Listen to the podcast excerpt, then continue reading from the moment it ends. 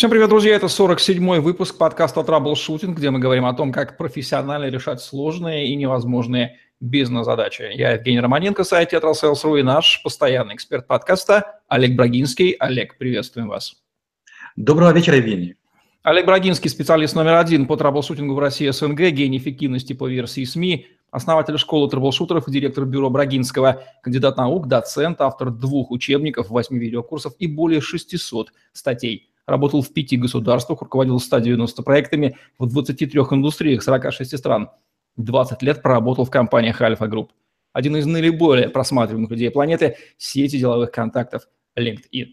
Не знаю, как вы, друзья, но я заметил, что за последние 20 лет тема тотальной некомпетенции стала практически национальной болезнью нашего пространства. Поэтому тема сегодня «Эффективные компетенции». Это, пожалуй, единственный выпуск подкаста, где не будет традиционного вопроса об особенностях национальной компетенции. И компетентные есть везде, и некомпетентные есть везде по земному шару. Олег, как всегда, начинаем с дефиниций. Что же такое компетенция?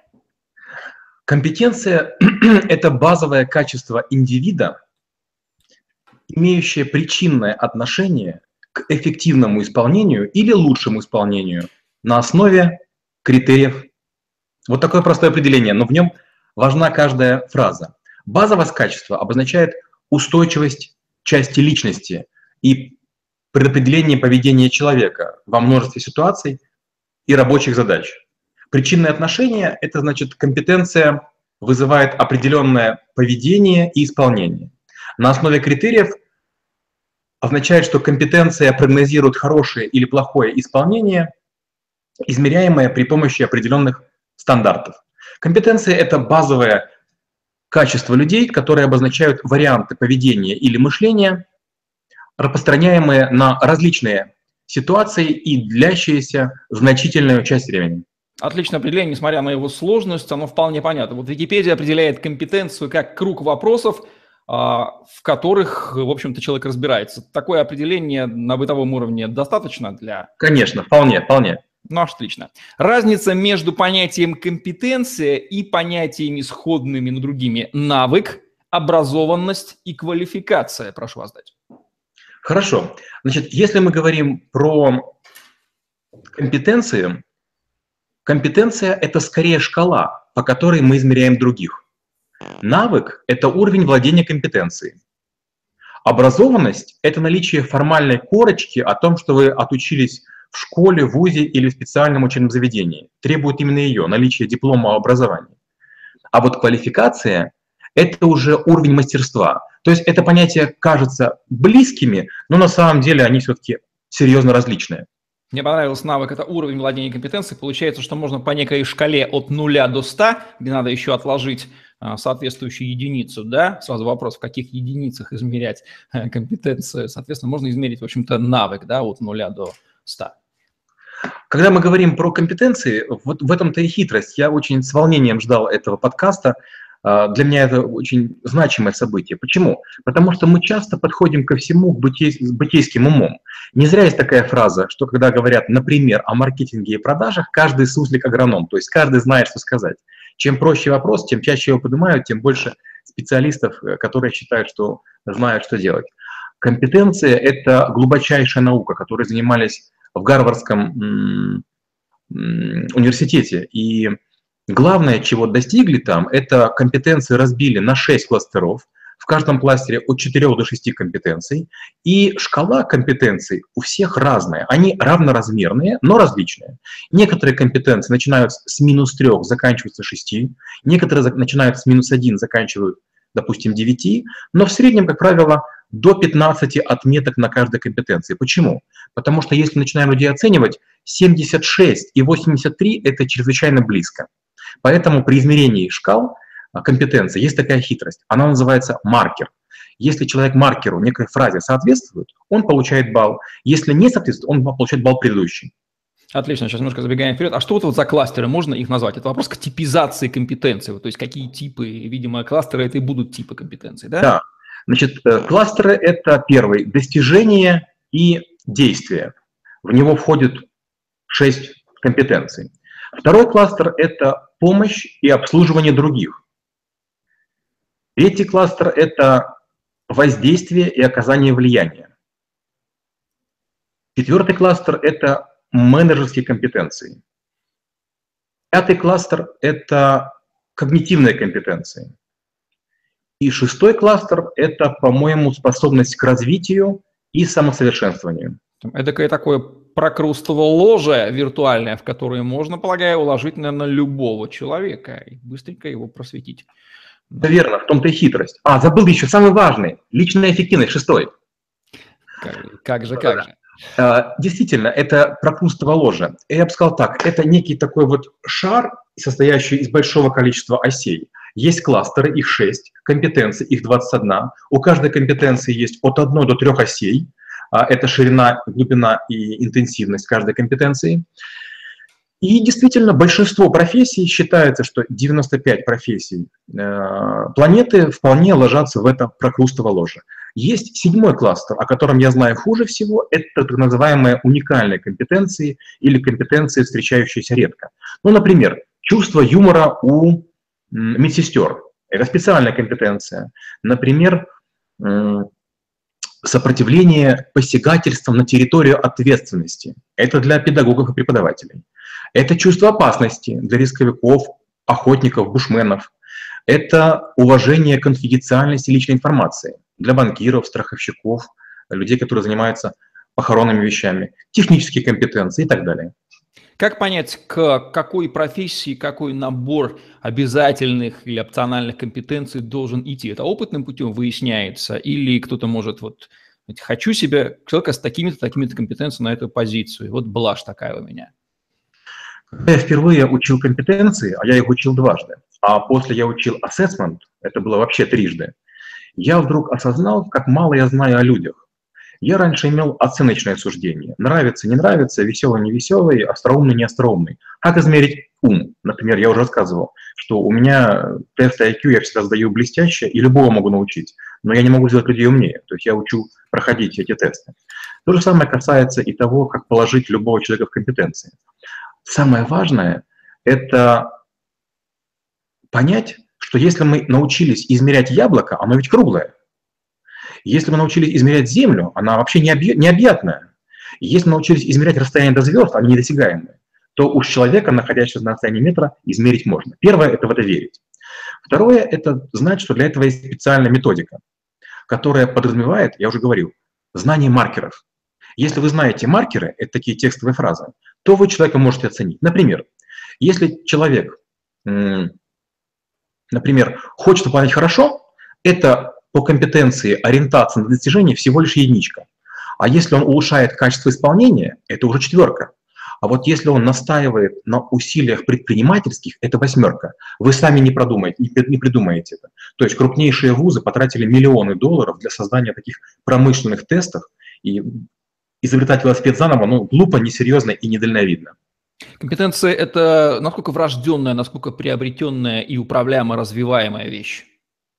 Ну, обычно мы с вами в подкастах говорим о том, что мы не верим в, в развитие людей. Но компетенции – это вещь, которая нужна людям для выполнения своих обязанностей. Любой повар рано или поздно учится лучше резать лук или чистить картошку. Любой столевар все меньше и меньше дает окалины. И человек, который занимается мерчендайзингом, постоянно совершенствуются.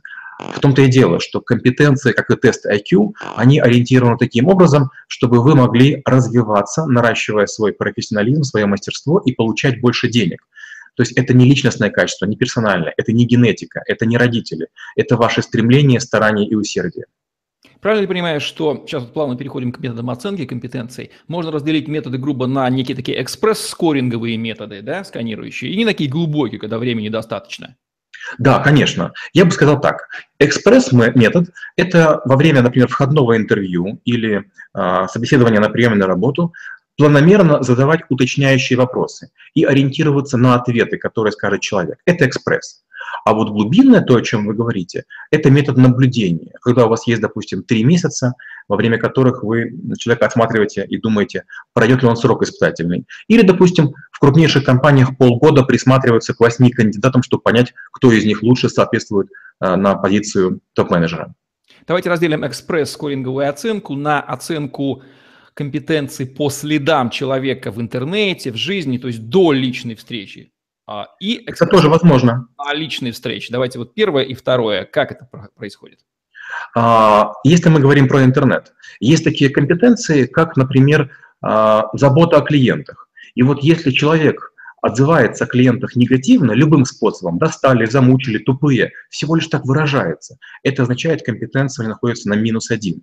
А если он, например, являясь сотрудником другого подразделения, не Customer Care и не интернет представительство компании, вдруг говорит, знаете что, поднимает руку в интернет, я такой-то человек, я готов помочь, вызывается, я вас сведу, я ваш проблем решу, то по компетенции помощи и обслуживания других, межличностное понимание, этот человек заслуживает, ну, скорее всего, тройку уже. Почему? Потому что он прогнозирует состояние окружающих. Давайте представим, что времени у нас достаточно, нужно провести глубокий анализ компетенции, не ошибиться на 95% попасть. Какой метод наиболее эффективен а, вот при такой постановке задачи будет? Если у нас, допустим, есть допустим, день, световой день. Один из вариантов, который допустим, который возможен, это провести деловые игры. Деловых игр должно быть на 5-9 часов. Женщин, женщинам хватает 9, а, мужчинам хватает 5. А, в ходе этих игр деловых вы должны наблюдать за человеком, который будет решать стандартные кейсы. Первый кейс, например, к нему пришли двое подчиненных, которые конфликтуют. Второй кейс – это он сам конфликтует с кем-то. Третий кейс – он конфликтует с вышестоящим человеком. Четвертый кейс – он устраивается на работу. Пятый кейс – он защищает стартап. Шестой кейс – он перехватывает управление от предыдущего не самого лучшего управленца.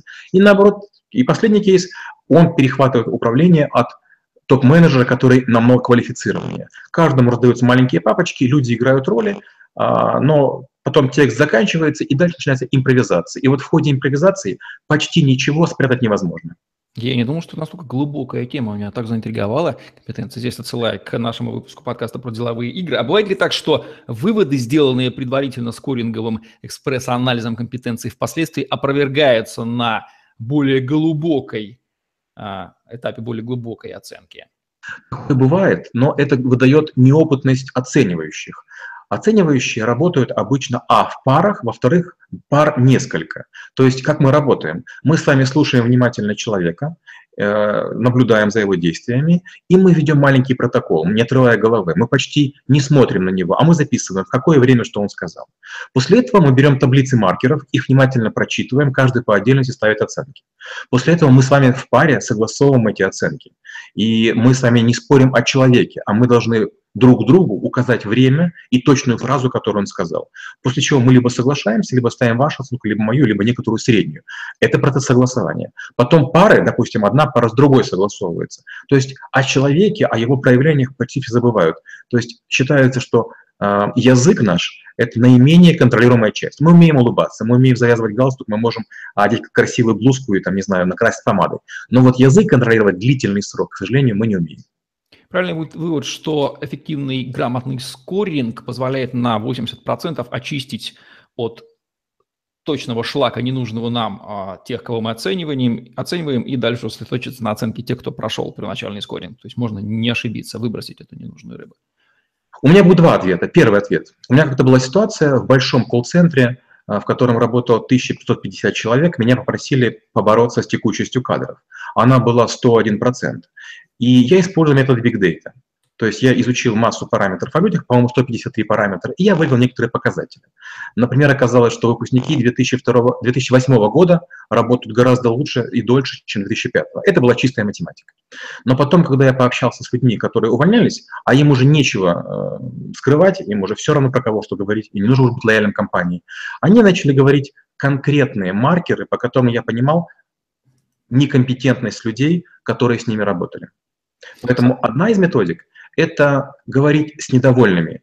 Недовольные не приукрашивают. Недовольные прямо вот говорят то, что считают нужным. Это первая часть ответа. Вторая часть ответа. Вы можете с человеком поговорить по телефону. Как, какой парадокс? Представим, что Евгений Романенко мой шеф. Если у меня высвечивается Евгений Романенко, я внутренне вытягиваюсь, беру трубочку и говорю, Евгений, конечно, конечно. А если позвонить человек, которого я не знаю, я скажу как-то грубее. Попробуйте, будучи шефом, позвонить с телефона подчиненного своему э, топ-менеджеру, и вы услышите в его тоне и, и ненависть, и презрение, и все что угодно. Получается, что язык, э, лингвистика, вербалика и слушание, что и как говорит человек, пар вербалика, да, невербалика, это такой очень хороший инструмент э, оценки компетенции человека. Просто слушай и что вот происходит. Абсолютно верно. Смотрите, во-первых, вы понимаете уровень образованности. Если человек употребляет правильные термины, и он говорит на одном языке, мы же с вами постараемся англицизмов не употреблять. Вот чем меньше англицизмов, чем богаче наш язык. С другой стороны, бывают случаи, когда без англицизма не обойтись. И вот насколько он оправдан. Это, это тембр, это уверенность в себе, это сила голоса, это уважительность, это количество запятых, невидимых запятых в тексте, это знаки восклицания. Не потому ли Олег Брагинский выбрал в том числе и жанр видеоподкастов, потому что говорение и слушание, а это именно это и происходит, и позволяет как раз вот закрыть очень удачно эту вот способ оценки компетенции, который неявно происходит любым слушателям наших с вами выпусков. Ну, если честно, скорее я был соблазнен подходом Евгения Романенко, который сделал для меня все это очень комфортно. Но, во-вторых, естественно, видеоподкасты – это один из сложнейших жанров. Картинку не, не спрятать. То есть ты не можешь перед собой книжку держать, ты не можешь э, каким-то образом тупить, ты не, не имеешь заготовки. Поэтому видеожанр такой, по которому нас с вами вполне можно оценить по компетенциям. Вполне. Соответственно, эксперт, которому нечего бояться и который реально хочет продемонстрировать, он не должен, по идее, отказываться от жанра видеоподкаста, а должен соглашаться, потому что он и позволяет его эффективно проявить. Верно? Абсолютно верно. Опять же, какая есть хитрость? Есть много экспертов, которые говорят, я эксперт в своем деле, но на людях не выступаю. Но ведь выступление на людях – это одна из компетенций. Потому что эксперт, который не может свое мнение отстоять, он нуждается в сильном защитнике. Но сильный защитник или покровитель, с одной стороны, это щит от внешнего мира, а с другой стороны, это исказитель информации. Ну что же, вот как мы с вами изобрели, оказывается, рентген-то компетенции. Вот так вот открываются такие возможности. Топ-5 ошибок в определении чужой компетенции, которые допускают все подряд. Какие? Первая ошибка – это выдумывать свои компетенции. Ну, представьте, мы с вами попробуем изобрести велосипед. Вот мы сейчас заперемся где-нибудь в гараже и, не посматривая, изобразим велосипед. Скорее всего, это будет ездящий уродец, на котором ну, мало кто захочет ездить. Нам потребуется дизайнер. Дизайнер знает промышленные способы построения этого. Также и компетенции. Есть люди, которые потратили по определенной причине массу усилий. Ведь зачем нужны компетенции? Компетенции нужны для более высоких уровней управления. Когда вы выбираете министра обороны, когда вы выбираете человека, которому доверяете ядерный чемоданчик, очень нужны квалификации, очень нужны компетенции. В России методикой, о которой мы сегодня с вами говорим, наверное, владеет максимум 100 человек, и все за свои услуги берут невероятные деньги. Почему? Потому что это сложное знание, тайное знание и денежное знание. Первое – это не изобретайте систему, ее построили для вас. Второе – поймите, что для того, чтобы адекватно кого-то оценивать, нужно все маркеры держать в голове, вы не можете подсматривать. Третье – как минимум оцените себя и еще нескольких людей, которых вы знаете. Четвертое. Попробуйте оценить людей, которых вы не знаете, а потом спросите мнение окружающих, совпадают ли ваши оценки. И пятое. Дайте по этой системе себя оценить вашим врагам вы поймете, насколько вы себя пытаетесь улучшить. Будет ли верно сказать, что некомпетентность именно оценивающих и позволяет по-прежнему некомпетентным оцениваемым такие просачиваться на те места, где они не должны оказываться? Конечно, это, это вот лучше не скажешь. Я объясню почему. Представьте, вот у меня даже такой был тезис в одной из статей. Люди, которые принимают на работу, они искренне надеются, что отбирают лучших. Вопрос, но ведь все остальные тоже набирают работу. То есть под каждого оценивающего есть свой комар, который пролетает между струйками огня или там между листиками и просачивается. Почему? Потому что, значит, он компетентнее в некотором кластере, чем оценивающий. Так, камень а, в огород представителям службы HR. Как быстро определить, компетентен ли HR в оценке людей, или это просто девочка, которая случайно оказалась на этой позиции? Это очень просто. Для этого ничего не нужно делать. Для этого нужно прийти, например, с двумя полными руками, быть слегка мокрым и попросить стакан воды. И вот потому, где вам скажут положить вещи, помогут ли вам с э, развеской и разнесением, потому принесут или скажут вот туда иди, вы увидите, какая есть а, компетентность. Компетентный человек, во-первых, сразу поймет, что его оценивают. Мы всегда думаем, что если мы находимся на позиции оценивающего, нас не оценивают. Вот почему есть и тайный покупатель, и мистери шопинг. Вторая хитрость состоит в том, что человек, который наделен властью, он либо будет подсматривать в какую-то э, системку, или будет писать на бумаге. Но квалифицированный специалист, он будет писать на специальном бланке. Мало того, компетентный специалист не позволит вам говорить то, что вы хотите. Он нас будет прерывать и форматировать. Его задача вас проверить примерно на 60 маркеров. И для этого у него есть максимум час. Поэтому в среднем вы не сможете говорить больше 40 секунд. Бывает и такое, что оцениваемые, понимая, что их компетенции оцениваются, либо неосознанно пытаются как-то внешним видом или предметами, аксессуарами, поведением наигранным, неконгруентным замаскировать некомпетентность, тем самым они себя проявляют. И как вот по каким таким характерным признакам можно быстро понять, ага, вот здесь человек переигрывает, здесь он компенсирует, здесь он дорогими часами, значит, тут маскируется. Вот какие такие вот точки? Евгений, вы, вы практически лишаете хлеба вот этих вот золотых специалистов. Ну ладно, вопрос задан, придется отвечать. Первая хитрость. Если женщина или девушка одевает дорогие драгоценные украшения или мужчина одевает запонки, это означает, что он пытается пустить пуль в глаза. То же самое касается дорогого а, портфеля, дорогого пишущего аксессуара. Следующая хитрость – это люди приходят, берут с собой какие-то специальные блокноты и достают две-три ручки и карандаш. Мол, я ко всему готов. Третье – это люди постоянно держат прямую спину и пишут таким очень отчетливым почерком, так что хорошо его видно тому, кто находится напротив. И третье, они посматривают на часы, они делают вид, что контролируют время. Почему? Потому что они прочли пару статей про оценку компетенций, а там обычно дается 5-10 советов.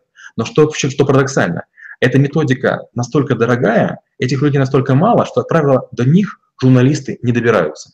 Поэтому в этих статьях обычно написано, скажем так, честно, чушь, которая работает там, на уровне третьего класса первой четверти. Получается, что некомпетентность скрыть не удастся, и можно какое-то время вводить в заблуждение, но она рано или поздно проявится. И самый правильный способ – это просто взять компетентность, эту приобрести, да, если мы хотим преследовать цель быть компетентным. Да, варианты есть два. Вариант первый – это выучить компетенции и выучить маркеры. Например, если вы занимаетесь Ironman, вам нужно бегать, плавать, ездить на велосипеде и знать некоторые характеристики. Я не блестяще все это исполняю, но я знал, что нужно уложиться в 17 часов. Я могу вас научить, как пробежать марафон. Моя задача – вас научить бегать 10 километров, а потом быстрый шаг, и вы гарантированно уложитесь во времени. Возможно, вы будете худшим вообще когда-либо тех, кто марафон пробежал, но формально вы будете марафонец и финишер. То же самое компетенция.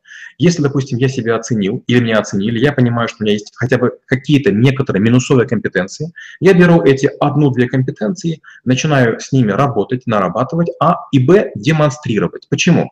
Потому что неопытный оценивающий иногда, увидев одно или два действия, ставит больше, чем один маркер. Допустим, вы с ним поздоровались и сказали, «Добрый день, я Евгений Романенко. Скажите, пожалуйста, как вас зовут?» Вы сказали. А сколько у нас времени? Вы сказали. И говорите, хорошо, я постараюсь быть кратким и не, не буду вас задерживать. По сути, вы сейчас продемонстрировали 5 маркеров, и неопытный оценивающий может их быстренько поставить. Поэтому одна из хитростей – маркеры знать и побыстрее их выпячивать. Правильно понимаю, что маркер – это такой внешний признак, явно воспринимаемый второй стороной. Например, комплимент для женщины. Мы подходим, как бы машинально предлагаем, берем ее одежду и вешаем. Она раз уже отметила, раз мы там что-то еще сделали, она раз отметила. И так вот в процессе, допустим, встречи, она так 50 маркеров поймала, да, и поняла, все, мой человек, можно с ним... Абсолютно верно. Причем, опять же, мы с вами так постепенно раскрываем эту капусту, да, так слой за слоем. Мы уже знаем шкалу, а мы знаем кластеры, мы знаем компетенции, мы знаем, что у каждого может быть до трех, мы знаем, какие бывают примерно оценочки, мы знаем маркеры. Пришла пора сказать про слово индикаторы. Индикаторы – это слова, которые, по сути, заменяют маркеры. Например, человек говорит, я бы хотел добиться большего, это индикатор того, что он думает о карьере. Я бы хотел серьезнее эм, начальника. Это говорит, что он э, требует развития. То есть индикаторы – это когда человек явно заявляет, чего он хочет. Например, мы спрашиваем, скажите, чем вы занимались на предыдущей работе? Нам говорят, я занимался развитием сети кинотеатров. И мы спрашиваем, а какие же были достижения? Он говорит, достижения были, и это называют цифры, но мне не хватало структурности. Это индикатор. То есть индикаторы – это некоторые фразы, которые вне зависимости от контекста говорят о том, чего человеку не хватает, к чему он стремится. Это ближайшая шкала в его компетенции. Сейчас нас с вами припрут к стенке, задают вопрос. Так человек же может обмануть и сказать то, что мы хотим слышать. Как тогда понять? Я думаю, что вас придется убить. и наших слушателей тоже. Э, мне часто спрашивают такой вопрос, как пройти детектор лжи. И я объясняю, что детектор лжи, он работает на страхе. Для того, чтобы э, детектор лжи обмануть, есть 3, 4, 5 фишек. Но главное из них – это отвечать, э, вот даже если вы говорите, неважно, правду или неправду, просто отвечать в одном темпе, и главное понять, что это игра в долгую. То есть тренироваться невозможно, пить какие-нибудь таблетки невозможно, подкладывать таблетку, э, не знаю, э, подкладывать под э, пятку э, кнопку не поможет. Ваша задача расслабиться и играть в долгую, чуть-чуть притормаживать. То же самое здесь. Для того, чтобы казаться более компетентным, нужно всего лишь произвести о себе хорошее, э, хорошее впечатление. Упредительность и внимание к тому, кто вас оценивает, гарантирует хорошие оценки. А зачем вообще казаться более компетентным? Ведь это же, даже, даже если это тактический выигрыш, то стратегический это проигрыш, все равно же выяснится. Это верно. Но тут, тут возникает очень интересный другой эффект. Представим, вы идете на топ-менеджера «Газпрома», и вы обманули главного человека, который занимается компетенциями. Скорее всего, это будет иностранец. Скорее всего, он будет агрессивен. Скорее всего, вас будут провоцировать, вами будут манипулировать, вам будет крайне некомфортно. Но если вы все выдержали, вас нанимают. Во-первых, у вас сразу возникает выигрыш, потому что, как правило, вам положен золотой парашют. То есть, как правило, когда возникает оценка компетенции, это серьезная компания, она берет серьезную ответственность. Это годовой контракт с взаимной выплатой денег. Сами вы добровольно же не уйдете, если вы еле пролезли, поэтому будете ждать или компенсации, или конца периода. Поэтому, да, какое-то время вас будет терпеть, но с другой стороны, год – это срок, за который вполне может дорасти до уровня компетенции. Главное, внимательно ходить и слушать. Я часто встречал людей, которые приходили никем, а потом развивались и становились, ну, правда, монстрами. То есть сначала им везло, а потом они из золушек превращались в принцесс. Как эффективно понять, в чем сам ты компетентен, а в чем сам некомпетентен, дабы понимать э, свои сильные и слабые стороны? Как правило, у нас терпимые техничные скиллы. Раз. Во-вторых, э, как правило, в каждой компании есть буквально один человек на вашей позиции, который за это отвечает. Поэтому у вас не будет э, ваших профессиональных навыков никаких конфликтов. Большинство конфликтов возникают в кластере межличностное понимание. И вот тут как раз и начинаются главные проблемы.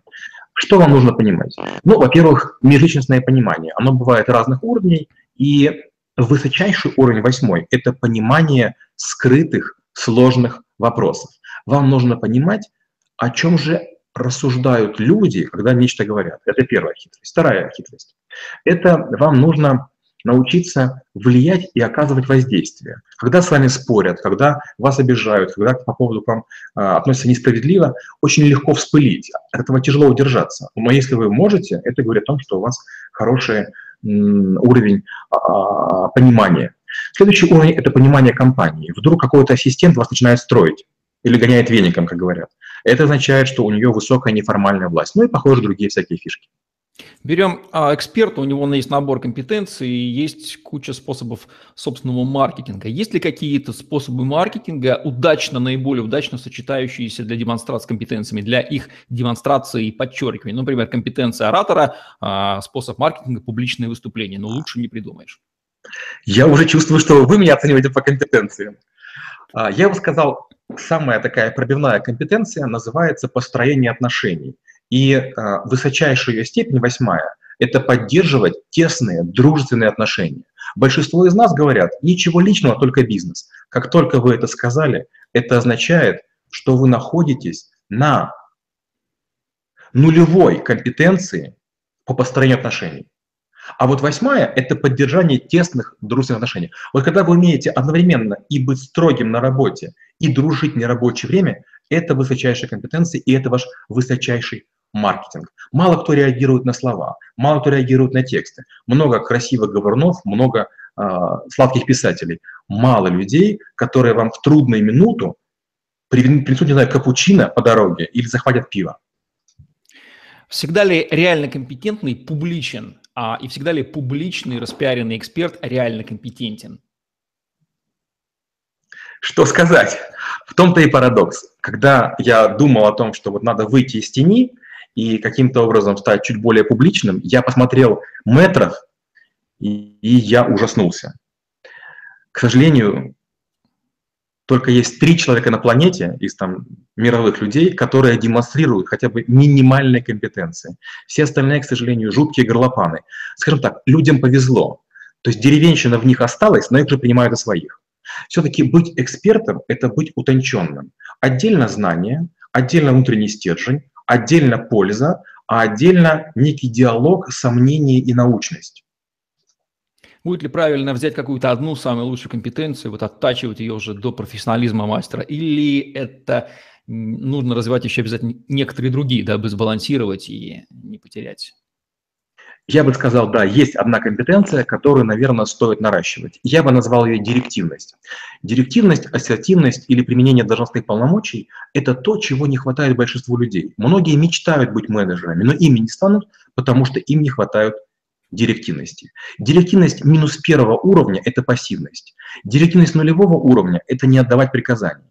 Директивность, скажем, четвертого уровня – это выполнение высококачественных требований. Вот получается, четвертый уровень есть у некоторых государственных деятелей и у некоторых топ-менеджеров в стране.